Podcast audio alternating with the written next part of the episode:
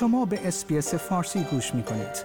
با رفتن به sbs.com.au به اخبار و گزارش های بیشتری دست خواهید یافت.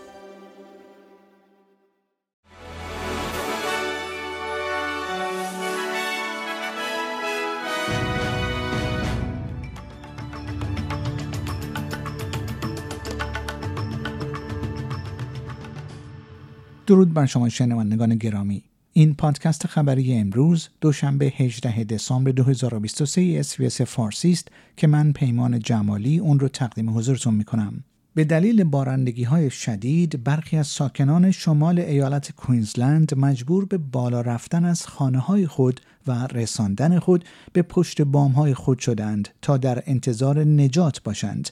باران شدید ناشی از طوفان استوایی سابق جسپر باعث ایجاد سیل بی سابقه ای در منطقه شده است.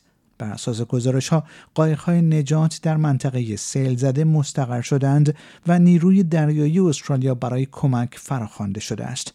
پیش بینی می شود بارش باران در طول دوشنبه و تا سهشنبه ادامه داشته باشد. در همین حال بر اساس گزارش های یک کودک در میان گروهی از افرادی است که پس از طوفان استوایی سابق جسپر که باعث سیل بی سابقه در شمال کوینزلند شد روی پشت بام یک بیمارستان در منطقه دور افتاده در ایالت کوینزلند گرفتار شده است. یکی از جوامعی که بیشترین آسیب را به دلیل بارندگی های اخیر دیده است وجال وجال در شمال کرنز است که در آن نه نفر از جمله یک کودک هفت ساله و کارکنان بخش بهداشت بر روی سقف بیمارستان گرفتار شدهاند. تلفات جاده در استرالیا به بالاترین حد خود در پنج سال اخیر رسیده است. این امر باعث تشدید درخواست ها درباره شفافیت در مورد داده های مربوط به تصادفات در استرالیا شده است. به گفته انجمن اتومبیل استرالیا یک سری از داده های مهم در مورد کیفیت جاده ها، علل تصادفات و اجراع قوانین می تواند به پایان دادن به این روند هشدار دهنده کمک کند. بنا به گزارش ها در آبهای شبه جزیره مورنینگتون واقع در ایالت ویکتوریا یک قواس جان خود را از دست داده و یک نفر دیگر در بیمارستان بستری شده است. این دو نفر درست بعد از ساعت هشت بعد از ظهر روز یکشنبه در آب در نزدیکی پورت سی بودند که با خدمات اورژانس تماس گرفتند.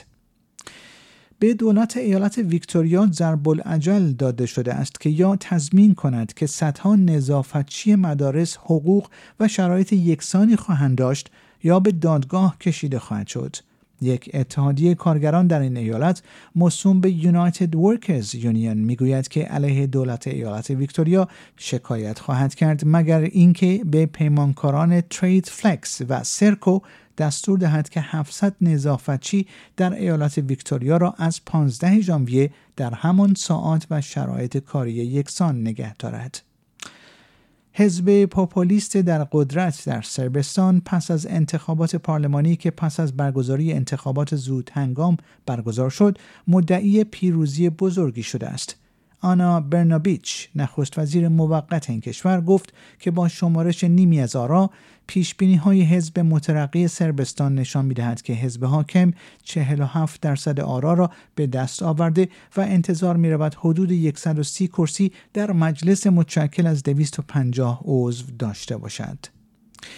ارتش اسرائیل می‌گوید یک تونل بزرگ مورد استفاده حماس را کشف کرده است. ارتش اسرائیل در ویدیویی نشان داده است که ورودی این تونل در اتاق خواب کودکان پنهان شده است. این تونل از جبالیا در شمال غزه سرچشمه می‌گیرد. و محاکمه جیمی لای ناشر امروز در هنگ کنگ سالها پس از دستگیری وی در بهبوهه سرکوب مخالفان توسط چین آغاز می شود. او به خاطر کارش در انتشار روزنامه دموکراسی خواه اپل دیلی که سی سال پیش از محدود کردن آزادی بیان در این قلمرو توسط دولت چین یک رسانه مهم خبری در هنگ کنگ بود با حبس ابد روبرو شده است.